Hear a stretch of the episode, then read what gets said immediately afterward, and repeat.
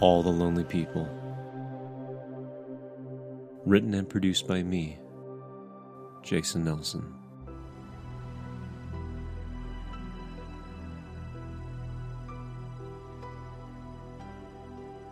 Chapter 13 I stop and look around. A few boats are out on the river today. There's a couple small fishing boats trying to catch the season's migrating freshwater salmon. A couple were party boats. Even though it was early in the day, barely noon, shirtless men and bikini girls were standing on the deck or in inner tubes, canoes, or kayaks, talking and laughing with beverages in hand.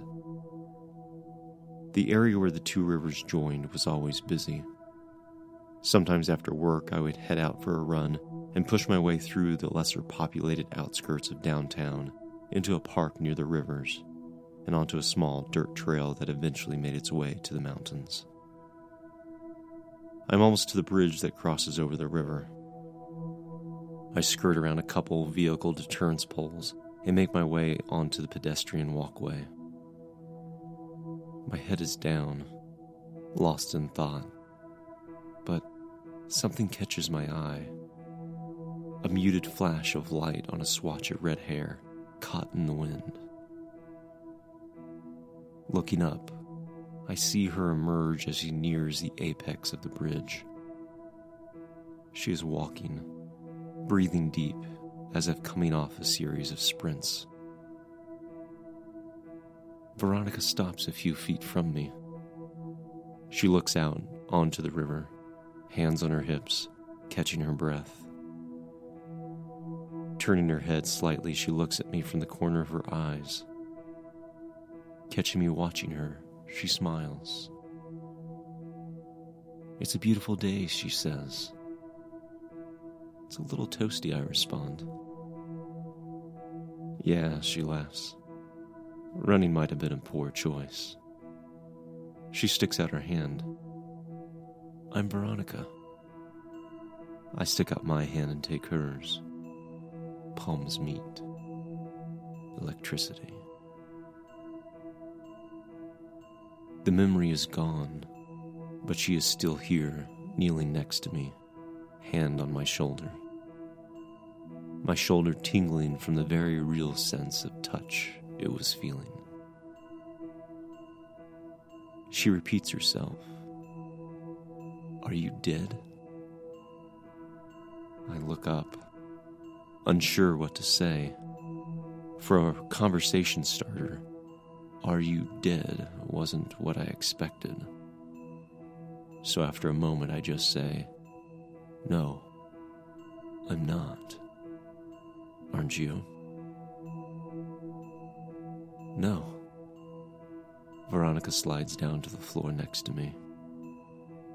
We're both quiet for a moment, trying to understand what was happening and the possible lanes of logic that could explain it. I notice that Veronica touches her stomach self consciously, a motion she did when she was pregnant with Eleanor. Are you pregnant with Eleanor? I ask. Part of me knowing that by saying this, I might have provided the name and inspiration for the name. No, she says. She's sleeping upstairs. My mind freezes, trying to piece together what this information could mean. Is she three? I ask. Veronica nods. So, you're pregnant with our second, she finishes. Another empty expanse of silence. Where am I?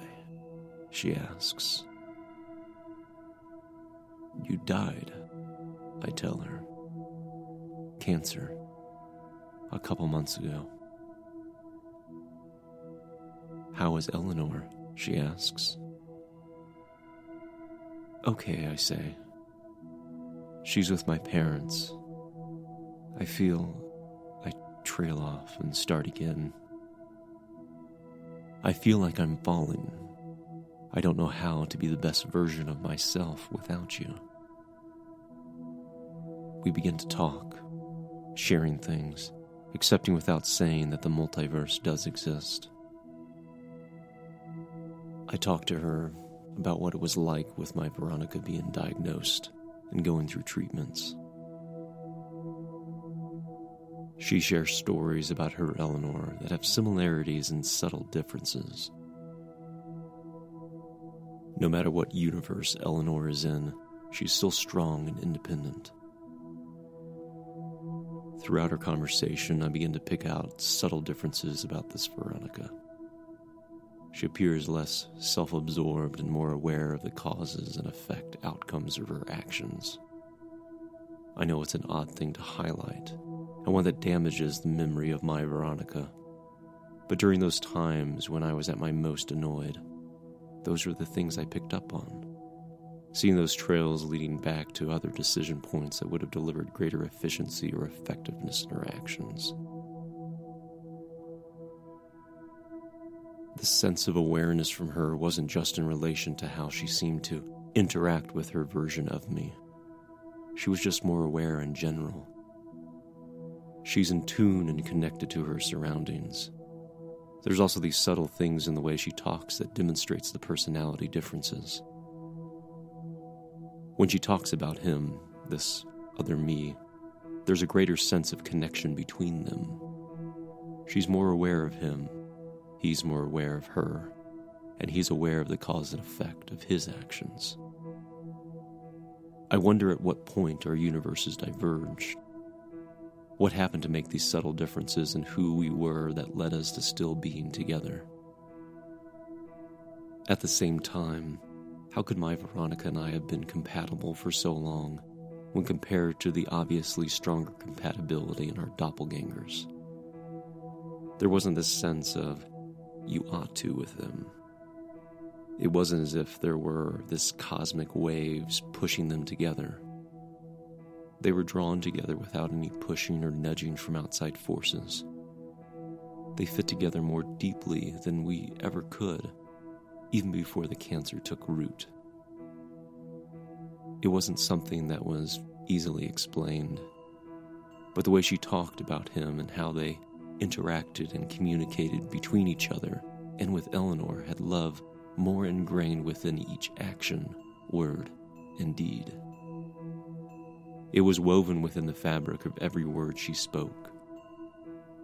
It wasn't because they had to interact and communicate that way, but because it was who they were as a natural extension of themselves and their love for each other. She saw the love contained within each action and gesture he took, and likewise, he saw the love contained within each action and gesture she took.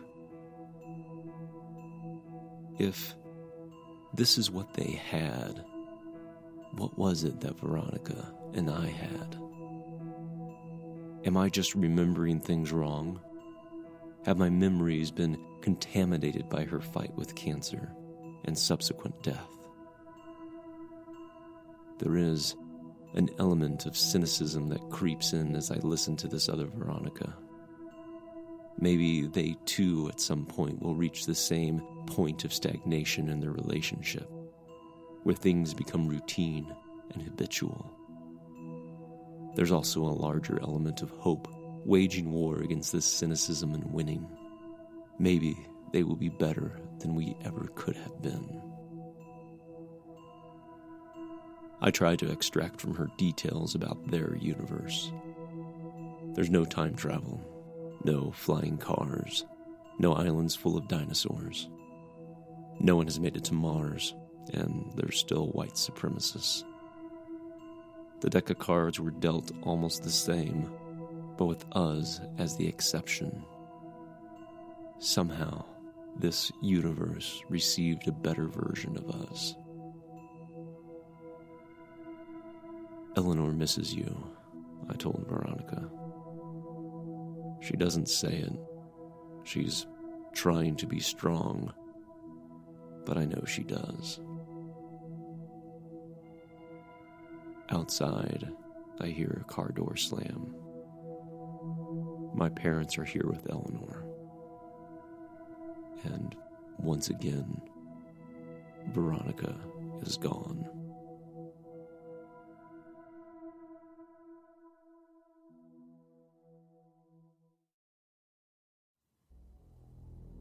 All the Lonely People is written and produced by me, Jason Nelson. Original soundtrack and composition by Tone of Just Tone Music. Sound editing by Brian Kaler.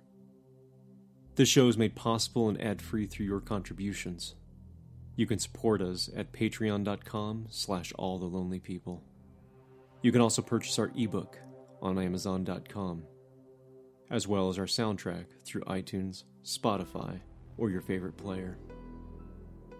Spread the word about this podcast by following us on Facebook, Instagram, or Twitter by searching for All the Lonely People podcast. Leave us a review on iTunes. Share it with your friends. Tune in next week for the final chapter. And remember, don't be lonely.